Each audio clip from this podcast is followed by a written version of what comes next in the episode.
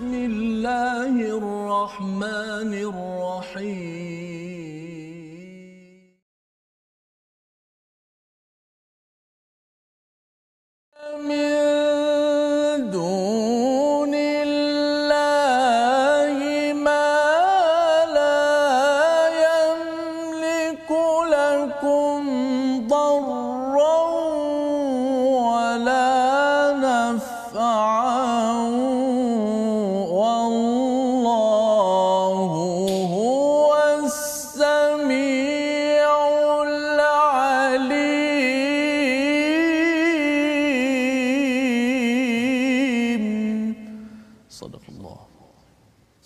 Warahmatullahi wabarakatuh. Alhamdulillah wassalatu wassalamu ala Rasulillah wa ala alihi wa man wala syada la ilaha illallah syada Muhammadan abduhu wa rasuluh.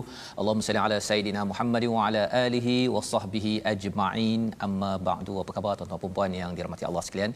Kita bertemu dalam My Quran Time baca faham amal pada hari ini bersama adik-adik yang berada di rumah yang mungkin masih ada kelas. Kalau ada ruang untuk berehat sebentar, mendengar dan juga kita membaca ya memahami kepada isi kandungan al-Quran. Kita memulakan minggu ini dengan sama-sama kita melihat kepada hidayah daripada Allah Subhanahu Wa Taala.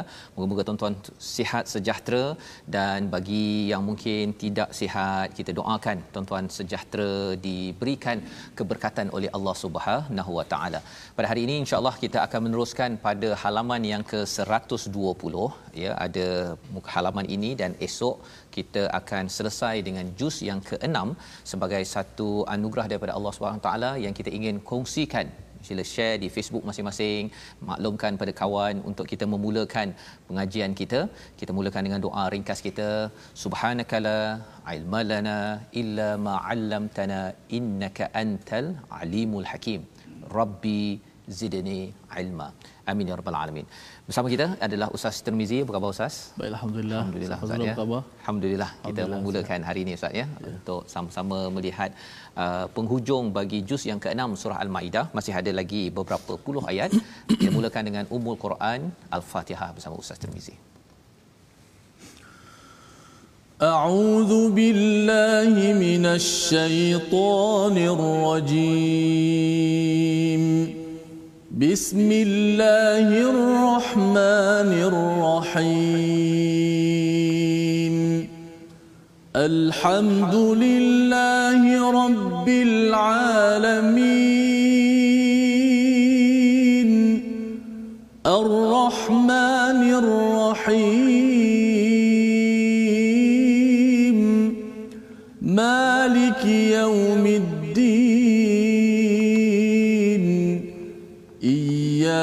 نعبد وإياك نستعين.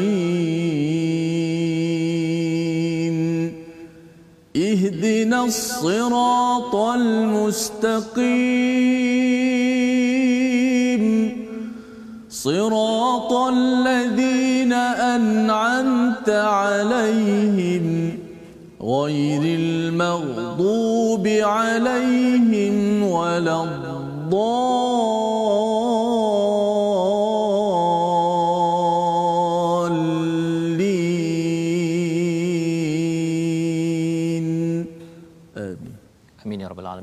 Bacaan daripada Ummul Quran Al-Fatihah bersama dengan Ustaz Tirmizi sebentar tadi bersama dengan tuan-tuan yang penuh ceria pada hari ini ya meneruskan pelajaran kita sama-sama kita ingin menyimak kepada apakah panduan daripada Allah Subhanahu Taala.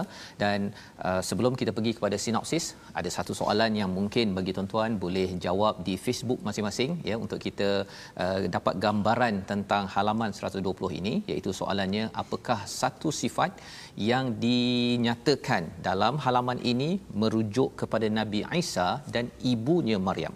Apakah satu sifat ya yang di, ditunjukkan oleh Nabi Isa dan juga oleh ibunya Maryam dalam halaman ini? Satu sifat ya. Tuan-tuan boleh kongsikan sebelum kita melihat sinopsis kita pada hari ini. Mari kita sama-sama saksikan. Iaitu pada halaman yang ke-71 ataupun ayat yang ke-71 kita akan melihat apakah sambungan daripada uh, kesan apabila membunuh para nabi dan utusan Allah Subhanahu Wa Taala. Ya itu yang kita lihat. Dan kemudian kita akan melihat uh, pada ayat 72 hingga 75 ideologi umat Masihi ataupun orang Kristian yang menuhankan al-Masih padahal baginda hanyalah seorang manusia yang menjadi rasul kepada Allah Subhanahu Wa Taala. Dan ayat akhir pada halaman hari ini pada ayat yang ke-76 kita akan melihat ideologi menyembah Tuhan selain Allah.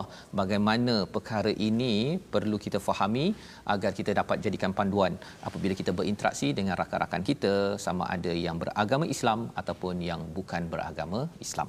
Jadi insya-Allah kita akan mulakan dengan membaca ayat 71 hingga 73 dan yang belum lagi berkongsi di Facebook sila kongsi tuan-tuan sekalian ini ambil kesempatan untuk kita uh, menyampaikan mengaut pahala pada hari Isnin yang berbahagia ini dan mari kita teruskan ustaz ayat Baik. 71 hingga 73. Baik, terima kasih Fadil Azrul penonton-penonton sahabat-sahabat Al-Quran yang saya kasih sekalian alhamdulillah kita terus uh, kepada muka surat yang ke-120 uh, membaca terlebih dahulu sama-sama ayat 71 hingga 73 moga-moga kita dapat membulatkan tekad kita moga-moga akidah kita uh, dimantapkan dengan uh, pencerahan daripada ayat Al-Quran pada hari ini daripada Fadil Ustaz sebentar nanti insya-Allah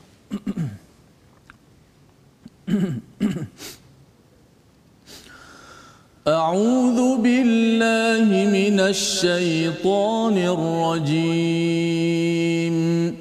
وحسبوا ألا تكون فتنة فعموا وصموا ثم تاب الله عليهم. ثم تاب الله عليهم ثم عموا وصموا كثير منهم والله بصير بما يعملون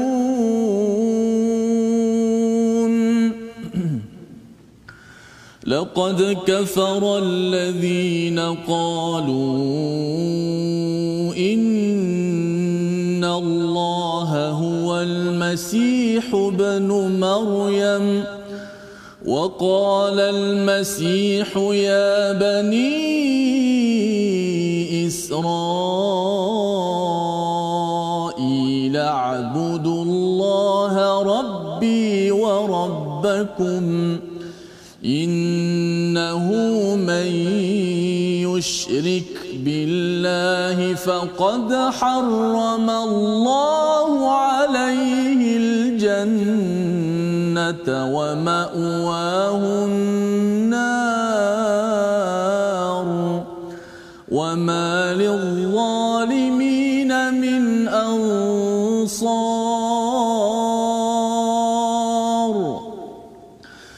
لقد كفر الذين قالوا إن الله ثالث ثلاثة وما من إله إلا إله واحد وإن لم ينتهوا عما ليمسن الذين كفروا؟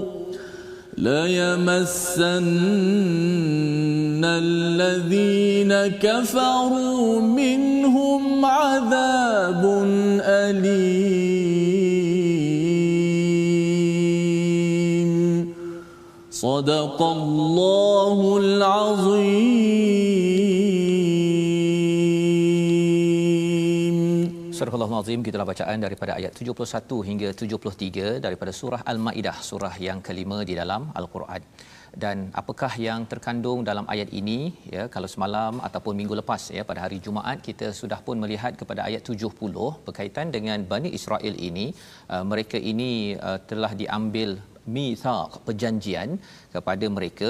Tetapi apa yang mereka buat ialah mereka mendustakan sampai ada yang membunuh pada pembawa mesej. Hmm. kan? Orang bawa mesej baik dia pergi bunuhnya. Ya pasal apa? Pasal dia rasakan bahawa mesej baik ini mengganggu kepada kehidupan mereka sendiri. Ha, jadi macam pelik ustaz ya. Orang buat baik dia pergi bunuh Allah kan? Ha, dia kalau orang buat tak baik ini kalau kena hukum denda tu okey men, hmm. men, adalah uh, sesuatu yang logik. Tetapi ini yang berlaku ya pasal apa? Pasal sebenarnya di sebalik semua perkara ini kita ada musuh kita syaitan yang tidak mahu kebaikan uh, disebarkan pada seluruh dunia ya yang kita doa pada Allah SWT kitalah jadi ejen kebaikan. Kita share dekat Facebook kita beritahu pada kawan dalam WhatsApp. Sebenarnya kita membuat kempen kebaikan itu itu adalah salah satu daripada tugas rasul pada zaman dahulu dan kita ingin terus mengikutinya. Pada ke pada ayat 71 Allah menyatakan dan mereka mengira bahawa tidak akan terjadi apa-apa bencana pun terhadap mereka dengan membunuh nabi. Mereka rasakan mereka uh, tak ada apa-apa Ustaz ya? Betul mereka buat apa saja pasal mereka rasakan mereka adalah umat pilihan nanti akhirnya masuk syurga. Ha kan? Dia ada cara berfikir begitu buatlah apa saja. Tetapi Allah menyatakan di sini bahawa sebenarnya kesan mereka buat begitu fa'amu wasammu mereka me- menjadi buta terhadap pengajaran dan mereka menjadi pekak daripada peringatan. Mereka abaikan segala peringatan tetapi Allah tetap memberi memberi pertolongan kepada mereka. Thumma taballahu alaihim. Allah tetap kembali kepada kepada mereka. Ya. Jadi apa maksud fa'amu wasammu ini? Ya ataupun apa kesan? Kita ambil dulu fitnah ya. Apa kesan uh, fitnah bencana?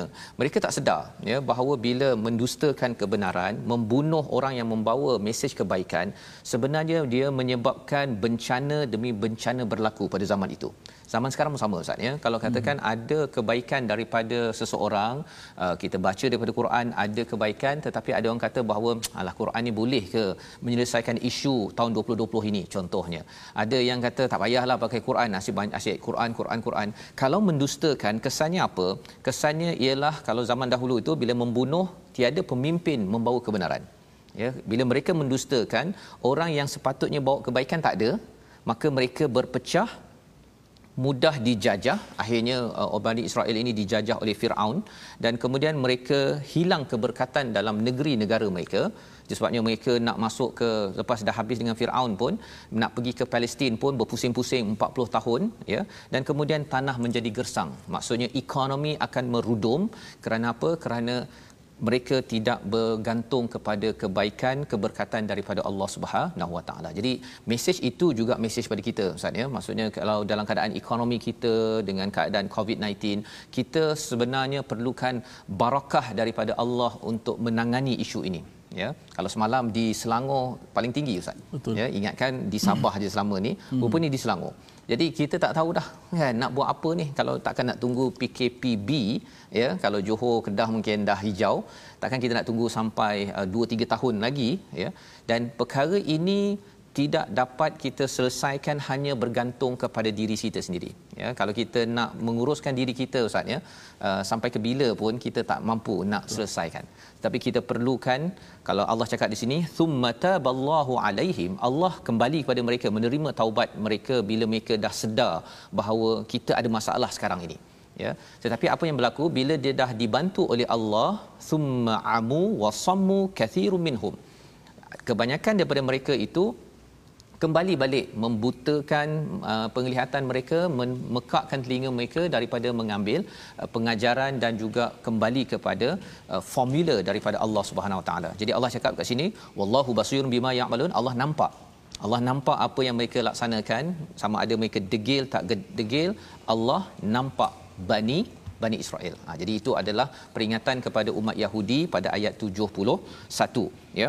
Uh, dan dalam hal inilah sebenarnya kita lihat umat Yahudi itu dia daripada apa diserang bangsa Babylon dia bertaubat kemudian Farsi pula yang serang mereka kemudian mereka uh, ditindas di Mesir kemudian mereka masuk ke Palestin naik dan turun itu syarat untuk naik itu adalah dengan taubat ustaz. Hmm. Itu sebabnya tuan-tuan kita di rumah masing-masing, saya, keluarga saya, tuan-tuan di rumah kena pastikan kita ambil taubat itu sebagai amalan harian kita. Istighfar, banyak-banyak minta ampun kekurangan yang ada. Dosa banyak, kita kena minta pasal apa? Itu cara di mana Allah akan membantu rumah kita dan kalau katakan majoriti masyarakat di negara ini bertaubat, maka Allah akan beri kemenangan semula. Ya, kita nak menang menghadapi COVID-19 ini sebenarnya tidak ada cara lain kecuali minta bantuan daripada pencipta COVID-19 tersebut Baik.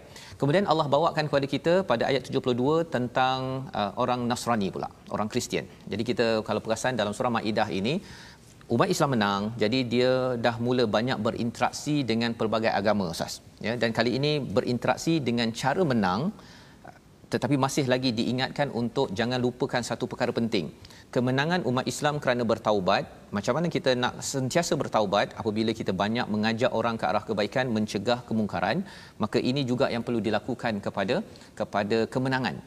Dakwah perlu dilaksanakan ajak kebaikan cegah kemungkaran. Laqad kafara alladhina qalu innallaha huwal masih ibnu maryam. Allah mengiktiraf ataupun menyatakan sesungguhnya kafir bagi orang yang mengatakan Allah itu adalah Masih Ibnu Maryam. Ha, menariknya dalam agama Kristian ni ada yang cakap Allah itu adalah Isa. Ada yang kata Isa itu satu daripada tiga, Allah itu satu daripada tiga, macam-macam. Kita akan hmm. tengok. Nak ceritanya tentang agama Nasrani ini adalah agama buatan ya daripada asal agama tauhid. Wa qala al-Masih ya berkatalah uh, Isa berkata wahai Bani Israel sembahlah Allah Tuhanku dan Tuhanmu ya ini perkataan Masih iaitu Nabi Isa ya Bani Israel ubudullah rabbi wa rabbakum. Itu perkataan Nabi Nabi Isa ya. Jadi maksudnya apa? Tuhanku Tuhanmu adalah sama. Nabi Isa bukan bukan Tuhan. Innahu man yusyrik sesungguhnya siapa yang mensyirikkan Allah faqad haramallahu alaihi jannah. Diharamkan daripada jannah dan ditempatkan di neraka Allah Subhanahu taala. Ini adalah peringatan yang amat-amat uh, besar. Allah ingatkan wama lidzalimin min ansar dan orang-orang yang zalim itu tidak akan dapat ansar. Apa maksud ansar? Pertolongan. Selama ini orang Kristian dia merasakan bahawa Jesus Isa adalah savior, penyelamat, ansar. Tapi rupanya no way, tidak ada ya bila dah sampai ke sana nanti rupa-rupanya Nabi Isa tidak boleh menolong hanya dengan pertolongan daripada Allah Subhanahu Wa Taala. Dan wamal zalimin ini maksud zalimin ini adalah daripada perkataan zoom ustaz ya gelap. Hmm, gelap. Ha, gelap. Jadi bila orang mensyirikkan Allah kegelapan yang paling besar adalah syirik, syirik. dan bila gelap rasa stres ustaz. Jadi punca stres yang paling besar adalah syirik itu sebabnya dalam keadaan kita menghadapi cabaran ujian dalam hidup kita, kita jangan syirikkan Allah Subhanahu Wa Taala. Kita berdoa pada Allah, kembali pada Quran, itu akan menenangkan. Saya yakin tuan-tuan yang berada di rumah baca Quran dengan Ustaz Tirmizi baca baca bersama ustaznya, dia menenangkan. Menenangkan. Pasal apa? Pasal dengan kita baca Quran ini kita bersihkan diri kita daripada syirik. Kita benarkan Allah, Allah berkuasa, Allah boleh selesaikan anytime bila-bila masa tetapi kalau kita kata bahawa Allah takkanlah kau tak boleh selesaikan ya Allah. Selesaikan jelas sekarang. Apa nak tunggu-tunggu lagi? Ha, contohnya kan persoalkan Allah bukan persoalkan kita yang kena sentiasa bertaubat dan insya-Allah tuan-tuanlah yang kita akan ambil pelajaran. Salah satu cara taubat kita ialah kita kembali balik pada sumber asal kita Quran Ha, itu sebabnya orang yang baca Quran dan cuba memahaminya, insya-Allah rasa taubat itu akan sentiasa muncul dan disambung lagi pada ayat 73 Ustaznya. Laqad kafara alladhina qalu sekali lagi Allah kata kafir kepada orang yang menyatakan Allah itu thalithu thalatha. Satu daripada tiga. Ha, kalau kita perasan ayat 73 dengan ayat 72 bercakap tentang Kristian. Mm-hmm. Tetapi kalau yang 72 uh, fahaman bahawa uh, al-masih Isa itu adalah uh, Allah adalah Tuhan. Mm-hmm. ya. Tapi ayat 73 Allah adalah satu daripada tiga. Ha, dia memang susah nak tu dan uh, Hamka dalam tafsirnya menyatakan macam mana dapat uh, idea ini? Kerana ada pengaruh daripada Trimukti ataupun uh, Trinity konsep dalam uh, hmm. Brahma dalam Hinduism ya. Dalam Hinduism dia ada tiga ya. Istilahnya uh, iaitu saya dicatat di sini uh, Brahma sebagai pencipta Wisnu sebagai pemelihara Shiva sebagai pengatur dan penghancur alam. Sebenarnya rasul menyampaikan bahawa Allah yang mencipta memelihara dan menghancurkan mengatur alam. Tapi dia asing-asingkan nama nama Allah itu dan kemudian dijadikan tiga kemudian dicampur-campur dengan konsep macam-macam. Akhirnya jadilah thalithu thalathah ya. Wama min ilahin illa ilahun wahid. Bahawa sebenarnya tidak ada tuhan kecuali Allah. Jika mereka tidak menghabiskan tidak berhenti daripada cakap perkara demikian perkara yang Allah nyatakan di sini apa? Tentu akan ditimpa kepada orang yang kafir itu azab yang amat amat sengsara. Ya jadi Allah mengingatkan kepada kita jangan syirikkan Allah dan juga jangan dia sebenarnya cara berfikir ustaz ya. Cara berfikir maksudnya uh, Nabi Isa uh, hadir waktu itu tidak ada lagi agama Kristian. Dia lebih kurang 300 tahun selepas mm-hmm. itu hmm. baru wujud agama agama Kristian dibina oleh oleh orang-orang pada waktu itu. Ya, ada yang cinta sangat Nabi Isa diangkat sampai jadi Tuhan. Ya, itu pelajaran untuk kita. Zaman sahabat mereka kagum kepada uh, Nabi Muhammad, mereka tidak angkat jadi uh, jadi jadi Tuhan ya kita pun sama juga. Kita sayang Nabi Muhammad jangan angkat sampai jadi jadi uh, Tuhan yang boleh menyembuhkan. Ada juga orang kata Nabi Muhammad ni boleh menyembuhkan. Sebenarnya uh, Nabi Muhammad adalah Nabi Muhammad. Ya yang kita akan lihat lebih lanjut lagi pada ayat yang akan datang. Perkataan yang kita ingin lihat kali ini mari sama-sama kita perhatikan. Iaitu perkataan yang akan kita belajar bersama. Dan kita saksikan di atas skrin fatana ya. Ha, fatana. Apa maksud fatana? Fatana ini maksudnya adalah ujian. Dalam al-Quran ada tiga istilah ujian paling kurang. Fitnah fatana yang tuan-tuan tengok kan imtihan dan juga ibtila. Jadi fatana ini adalah ujian yang besar tetapi ia dekat di hati. Itu sebabnya bila bercakap tentang ayat 71 wahasibu allai takuna fitnah ya sebenarnya orang-orang Bani Israel dia rasa bahawa tidak ada bala besar ujian besar yang akan mengganggu hati mereka dengan mendustakan kepada mesej kebaikan ataupun membunuh rasul pada waktu terlepas eh, sebelum itu. Tetapi sebenarnya Allah kata dengan sebab dosa syirik itu mereka menjemput azab yang sengsara ya. Dan itu yang kita akan belajar lagi selepas ini. Cuma kita berehat dulu ustaz ya. Kita berehat kita sambung balik selepas ini. My Quran time baca faham aman insyaallah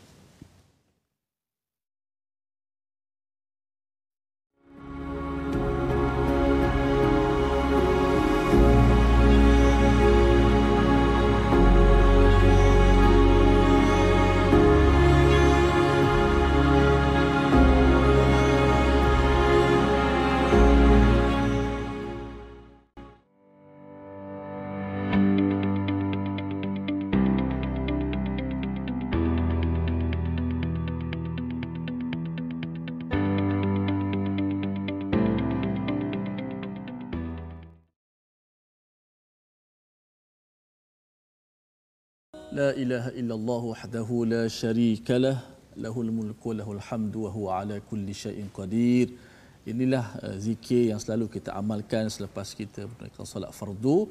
Uh, kita tegaskan bahawa Allah Subhanahu wa taala kita pasakkan dalam diri kita tidak ada tuhan yang berhak disembah melainkan Allah.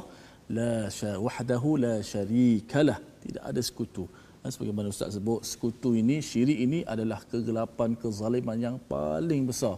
Inilah yang kita baca dalam solat kita doa iftitah kul inna salati wa nusuki wa mahyaya wa mamati lillahi rabbil alamin la syarikalah. Inilah yang kita kena bila baca surah ini kita kena minta jauh daripada kesyirikan. Ha, mereka golongan yang tidak bertanggungjawab ini Nabi Isa ajar untuk sembah Allah, esakan Allah tapi mereka mengadakan asas sekutu bagi Allah menyebabkan berlaku kesyirikan. Inilah yang paling kita benci dalam hati kita, kesyirikan kita cintakan akan hidayah.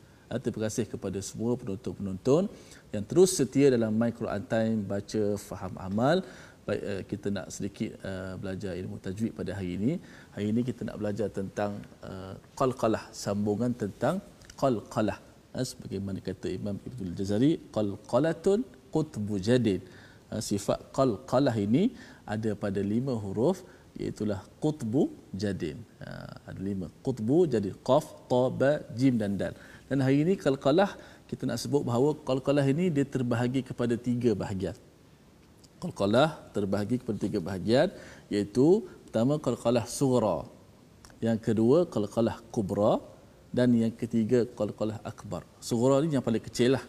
Kubra yang pertengahan, yang kuat, yang akbar yang paling kuat.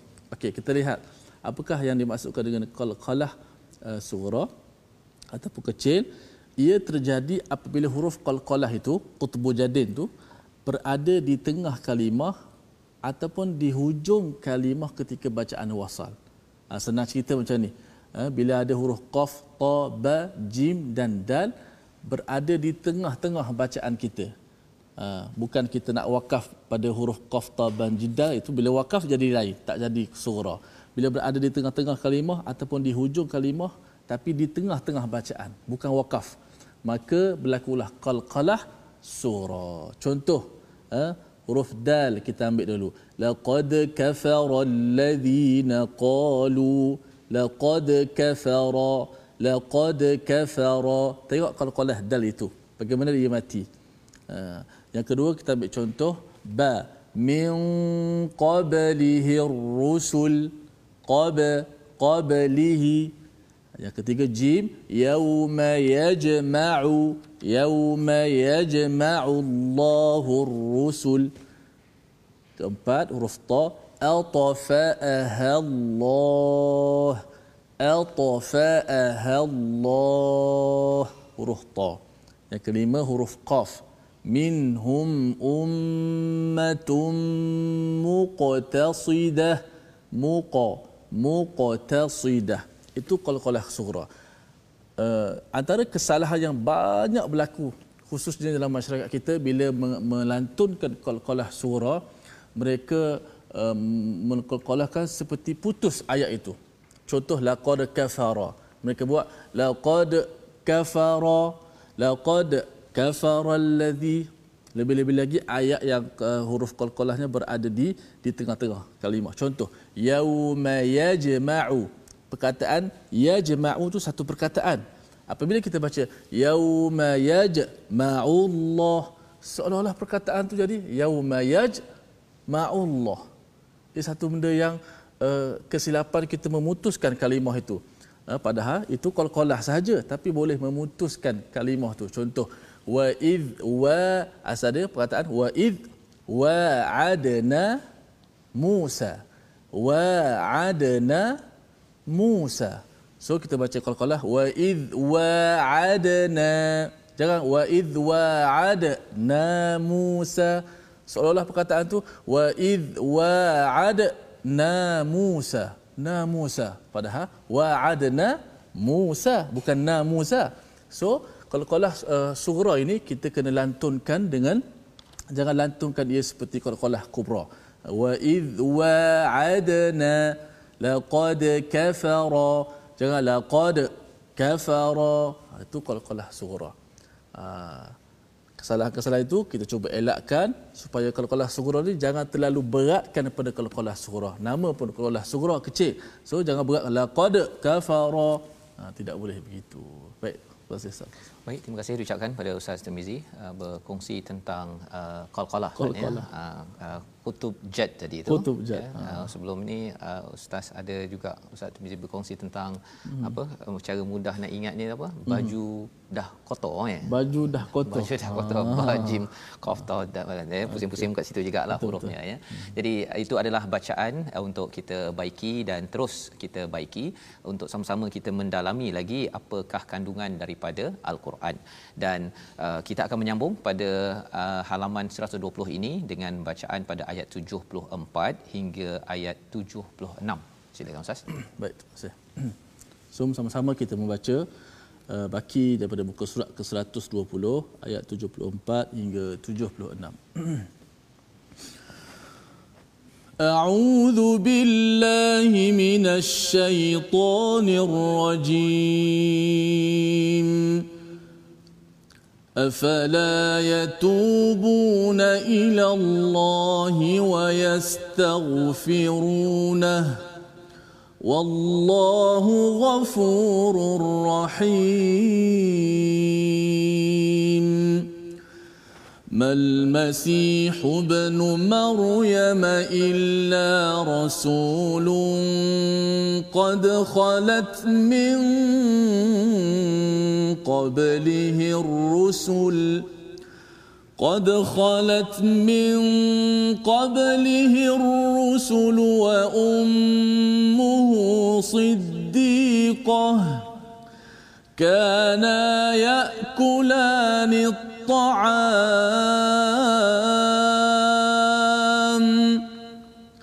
انظر كيف نبين لهم الآيات ثم انظر أنا يؤفكون.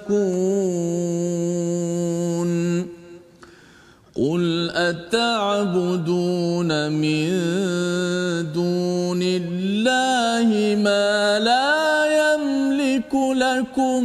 ضرا ولا نفعا والله هو السميع العليم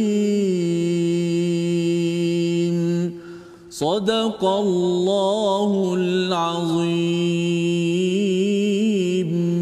Surah Al-Azim pada ayat 74 Allah menyatakan mengapa mereka tidak bertaubat kepada Allah dan memohon keampunan kepadanya? Allah Maha Pengampun lagi Maha Penyayang ya. Betul ke Allahnya? Maha Pengampun lagi Maha Penyayang pada Ghafurur Rahim Ustaz ya. Hmm. dan nanti kita akan melihat sebenarnya apa maksud di sini. Allah memanggil sebenarnya ya. Memanggil kepada orang-orang yang mensyirikkan Allah. Sebenarnya apa yang berlaku ketika mensyirikkan Allah ialah kerana uh, mungkin bagi setengah orang uh, yang beragama Islam saya pun dulu bila baca ayat ini rasa macam okey kita tak mensyirikkan Allah jadi tiga dalam satu satu dalam tiga. Tapi sebenarnya Allah amat amat uh, murka marah kepada orang yang syirik. Kerana apa? Sama ada jelas khafi ataupun jali ustaz ya yang yang tersembunyi pasal ia berkaitan dengan cara fikir bila seseorang itu mensyirikkan Allah dia tidak meletakkan kebenaran dalam cara dia berfikir kebenaran sebagai paling tinggi kesannya apa dia terjelma dalam kehidupan seharian uh, cara berfikir pun tak betul Ustaz dia hmm. mengharamkan yang halal mengharamkan yang halal Ya, itu sebabnya dalam agama Kristian pun bila dia dah mula ada Kristian dia ada paling kurang 200 uh, apa uh, mazhab dalam agama hmm. Kristian. Nah, dalam agama kita mungkin kita ada mazhab tapi bukan mazhab akidah. Uh, kita mazhab dalam ibadah itu lain hmm. ya, mungkin Maliki, Syafi'i dan sebagainya. Tetapi dalam Kristian 200 mazhab itu adalah mazhab akidah. Ada yang cakap tiga dalam satu, satu dalam tiga. Ada yang kata yang ketiga itu adalah Jibril, uh, Holy Ghost. Ada yang kata Maryam adalah yang ketiga uh, apa sebagai ibu Tuhan. Jadi banyak sangat mazhab dalam akidah kepercayaan Tuhan. Jadi cara berfikir syirik ini dia menjejaskan, mengganggu dan Allah kata afala yatubuna ilallah wa yastaghfiruna. Dalam hidup kita sebagai seorang Islam pun dia kadang-kadang boleh termasuk elemen syirik ini ustaz ya. Melihat kepada peraturan Allah ini tak penting ya mula dia percaya Allah ya dari segi akidah. Tapi dari syariatnya dia kata uh, arak ini sebenarnya tak apa dijual. Kan? Bila ada orang kata janganlah jual pasal apa? Pasal ia memberi kesan. Dalam agama Kristian yang original Yahudi original tidak ada arak.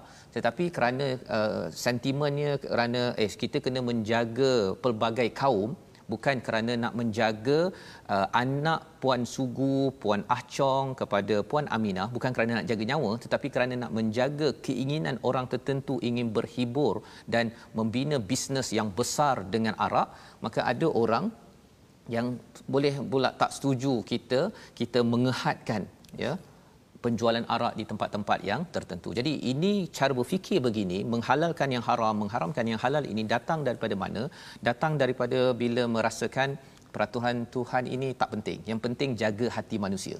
Ya, dan ini yang berlaku kepada kepada agama Kristian ya ekstrimnya kepada agama Kristian bila mereka menukar-nukar isi daripada kitab mengapa kerana mereka ada interest mereka ada keinginan tertentu ha, pasal kalau tukar-tukar dia dapat banyak projek kan Ha, dapat banyak projek ya. Bagi terutama Allah tegur sebelum ini tak kumpulan rabbaniyun dalam uh, kumpulan Yahudi iaitu rabbaniyun dan juga ahbar. Mereka ini tukar-tukar ya sembunyikan beberapa ayat pasal kacau projek bisnes ataupun pendapatan mereka.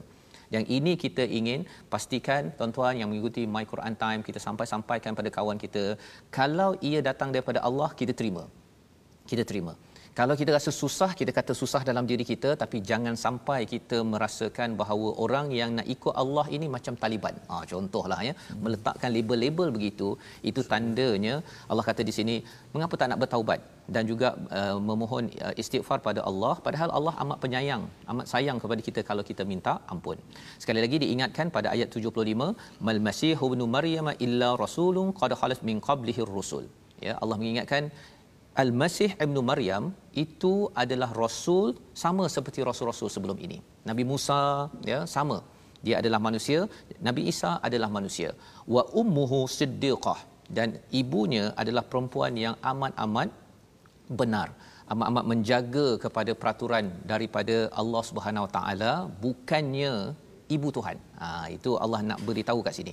Kana yakulani ta'am. Sifat yang dikongsikan oleh Nabi Isa dan juga ibunya ialah makan. Ha, nampak simple je Ustaz ya. Makan. Ayat ini kalau kata Fazrul makan itu tak ada apa-apa ya. Ha, tetapi kalau katakan Nabi Isa dan ibunya makan itu menandakan apa? Mengapa makan? Pasal ada lapar kalau lapar itu tanda lemah kalau lemah itu bukannya tuhan ha, itu logik yang dibawakan dalam ayat ini nubayyinu lahumul ayat perhatikan kepada orang-orang yang diberikan ayat-ayat Allah kemudian tengok apa yang berlaku kalau uh, bila mereka ini berpaling Allah SWT perhatikan ini untuk apa kerana sebenarnya bagi kita yang makin dekat dengan kebenaran dengan al-Quran kita dapat tahu bahawa uh, Allah cara Allah nubayyin menerangkan uh, kebenaran amat mantap. Allah jelaskan demi satu demi satu. Kerana Allah sayang dengan dengan kita Allah terangkan satu demi satu. Tetapi kita kena perhatikan juga orang yang berpaling daripada kebenaran. Mengapa? Kerana kita nak ambil pelajaran daripada mereka. Jangan kita tuan-tuan anak kita jadi orang yang bila telah diberikan hujah betul ya tetapi lepas itu ber, berpaling. Mengapa berpaling? Kerana ada keinginan-keinginan sendiri lebih tinggi daripada Allah itu namanya syirik kepada Allah Subhanahu Wa Taala. Dan pada ayat 76 ini Allah mengingatkan kepada kita tentang apa sebenarnya hakikat tauhid kepada Allah Subhanahu Taala. Mari sama-sama kita baca sekali lagi ayat 76. Baik, terima kasih Ustaz Fazrul. Ayat 76 kita baca sekali lagi itulah uh, satu bentuk Allah Subhanahu Wa Taala firman wahai Muhammad beritahu kepada mereka ata'buduna min dunillah kenapa kamu nak sembah selain daripada Allah yang tak boleh bagi mudarat dan tak boleh bagi manfaat kita baca sama-sama Allah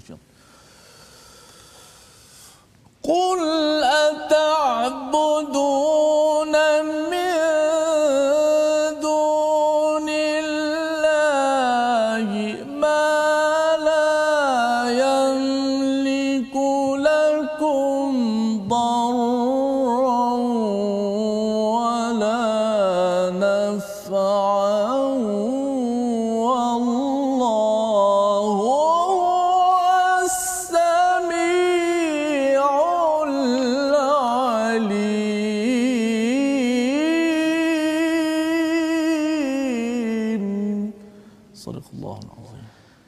katakanlah Muhammad mengapa kamu menyembah yang selain daripada Allah? Allah nyatakan pada Nabi Muhammad untuk sampaikan kepada orang-orang di sekitarnya juga untuk kita sampaikan ya mengapa kamu menyembah yang selain daripada Allah? Kepada orang Kristian mengapa sembah selain daripada ada Allah? Mengapa kena ada Isa di tepinya ataupun Maryam Mary contohnya?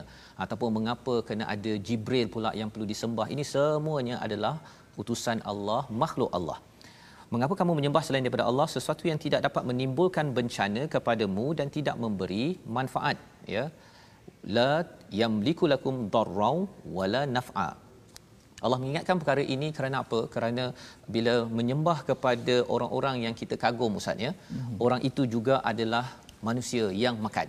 Ha, ya dalam ayat dalam uh, sebelum ini kita lihat dalam surah Ali Imran ayat 144 juga Allah menyatakan tentang Nabi Muhammad ya wama muhammadun illa rasulullah. Rasul Allah yang juga berjalan di pasar. Okay. ya ha, sebenarnya poin yang nak disampaikan di sini bila kita bertemu dengan orang yang kita kagum ya kagum dari segi wah nabi Isa nabi Muhammad zaman sekarang ni penceramah ke apa sebagainya kalau kita kagum kita kena ingat bahawa dia juga adalah makhluk Allah. Jangan dipuji sampai dipuja. Ha, dipuji itu okeylah lagi. Tapi jangan sampai dipuji diangkat melambung. Kerana apa? Kerana dia masih lagi manusia biasa ada orang yang dia dululah ustaz ya. Hmm. saya uh, ada kawan bila tengok imam. Ha, imam pakai seluar jeans. Okey. Ha, kan? Ada setengah orang kata eh tak boleh terima bahawa imam pakai seluar jeans uh-huh. pakai t-shirt kan? Uh-huh. tapi sebenarnya dia masih manusia kan? Kecuali lah kalau seluar jeans haram okeylah kan? Tapi kalau seluar jeans yang halal maksudnya dia beli dengan duit halal ahlan wasahlan nak ceritanya masih manusia biasa. Dia cabarannya bila kita me- mengangkat seseorang akhirnya dia makin tinggi tinggi tinggi. Orang itu mungkin tak ada apa-apa sangat. Tapi pengikutnya yang membuat ajaran-ajaran yang sesat. Ya ajaran yang tidak betul. Yang ini perkara yang perlu kita beri perhatian. Dan Allah beritahu kat sini mengapa nak sembah selain daripada Allah yang tidak memberi uh, mudarat ataupun manfaat? Sama juga dalam hidup kita ini kalau kita bercakap nak memimpin sesuatu organisasi jangan takut kepada orang di sekitar ya. Asalkan membawa manfaat dengan panduan daripada Allah ikut ya. Kalau kita takut sangat dengan masyarakat kata apa orang cakap? Apa kepada saya kita ni kena ikut kepada orang itu orang ini? Padahal Allah sudah pun mencipta kita tanpa bertanya kepada orang-orang ini. Allah beri kita yang terbaik. Maka penting untuk kita bertauhid kepada Allah. Wallahu huwas samiul alim. Allah itu amat mendengar dan amat mengetahui. Allah tahu tentang apakah yang kita ada dalam hidup kita. Tak perlu kita pakai mediator per apa perantaraan ustaz ya. Orang Kristian dia suka guna perantaraan. Kalau nak selamat guna Nabi Isa. Hmm. ya. Zaman sekarang ada orang kata oh boleh tak minta orang uh, yang yang alim untuk tolong? Ya. Tapi dalam masa yang sama kita juga boleh terus meminta daripada Allah Subhanahu Wa Taala. Jadi ini peringatan yang membawa kepada situasi kita secara keseluruhan halaman 120 ini. Mari kita saksikan. Yang di sebelah kiri atas itu peringatan untuk bertaubat ya untuk orang Bani Israel ataupun Yahudi mereka kata no tetapi bagi kita kita sentiasa bertaubat dan kita kena ingat bahawa uh, Nabi Isa itu bukan Tuhan ya dan lebih daripada itu Allah itu hanya yang satu dan paling uh, paling kanan bawah itu bercerita tentang sebenarnya ada orang yang menerima ketauhidan ada orang yang dia mengenepikan ketauhidan. Yang penting ialah kita terus mengadu kepada Allah Subhanahu Wa Taala. Dan ini membawa kita kepada resolusi apakah yang boleh kita laksanakan selepas ini lepas kita baca halaman 120 ini. Mari sama-sama kita lihat yang pertama berhati-hati ya kesan dosa yang dibuat pada setiap masa. Berhati-hati ya kerana apa? Jangan anggap kita lepas tidak ada bencana fitnah pasti akan berlaku. Sama ada kita sempat bertaubat Allah akan jaga elakkan. Kalau tidak ia amat berbahaya. Yang pertama. Yang kedua elakkan perbuatan syirik yang akan menzalimi diri sendiri. Ya syirik ini dia akan menggelapkan diri kita menstreskan kita nombor dua. Dan nombor tiga bertaubat segera jika tersilap dan terjebak perkara syirik ataupun kita utamakan manusia kita merasakan peraturan Allah ini lebih rendah daripada peraturan peraturan manusia. Moga-moga Allah pimpin kita dengan doa. Kita baca bersama Ustaz. Bismillahirrahmanirrahim. Ilahana anta syafi ilahana antal kafi يا من كفانا كل شيء اكفنا شر الأمراض. يا من كفانا كل شيء أعذنا من سيء الأسقام. يا من كفانا يا من كفانا يا من كفانا كل شيء أعذنا من شر كل شيء أنت آخذ بناصيته. اللهم إنا نسألك العافية من كل بلاء والشفاء من كل داء. وأن تحفظنا من كل وباء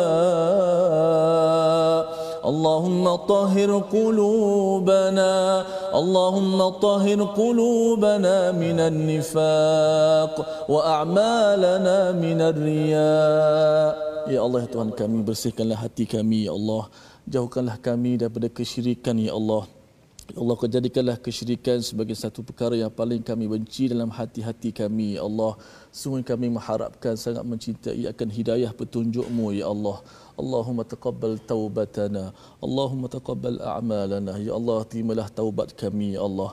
Ya Allah terimalah taubat dan istighfar kami Amalan kami dan doa-doa kami Ya Allah. Rezekikanlah kepada kami untuk sentiasa kami mengikuti ikutan kami Nabi kami Muhammad sallallahu alaihi wasallam ya Allah. Berkatilah hidupkan kami ya Allah. Berkatilah kami semua ya Allah. Amin ya rabbal alamin. Walhamdulillah. Amin ya rabbal alamin. Moga-moga Allah menerima doa kita Ustaz ya. Dan inilah apa yang kita ingin sampaikan dalam tabung gerakan al-Quran sebagai satu usaha di mana kita ingin menyebarkan rasa ingin bertaubat dalam masyarakat dalam diri ibu ayah dalam diri pemimpin di peringkat negara agar sentiasa bertaubat setiap hari. Kerana inilah satu-satunya cara untuk kita mendapat keampunan dan disayangi. Ghafurur Rahim bila Allah sayang kepada negara ini maka sudah tentu Allah akan bantu kita pada tahun ini pada tahun-tahun yang akan datang. Jadi insya-Allah kita bertemu lagi pada jam 5 petang, 10 malam dan juga 6 pagi. Rancangan ini dibawakan oleh Mufas yang sentiasa ingin harapkan pada tuan-tuan kita doa bersama kita menjadi umat yang penuh dengan taubat pada setiap masa agar kita disayangi Tuhan. My Quran Time baca faham amal insya-Allah.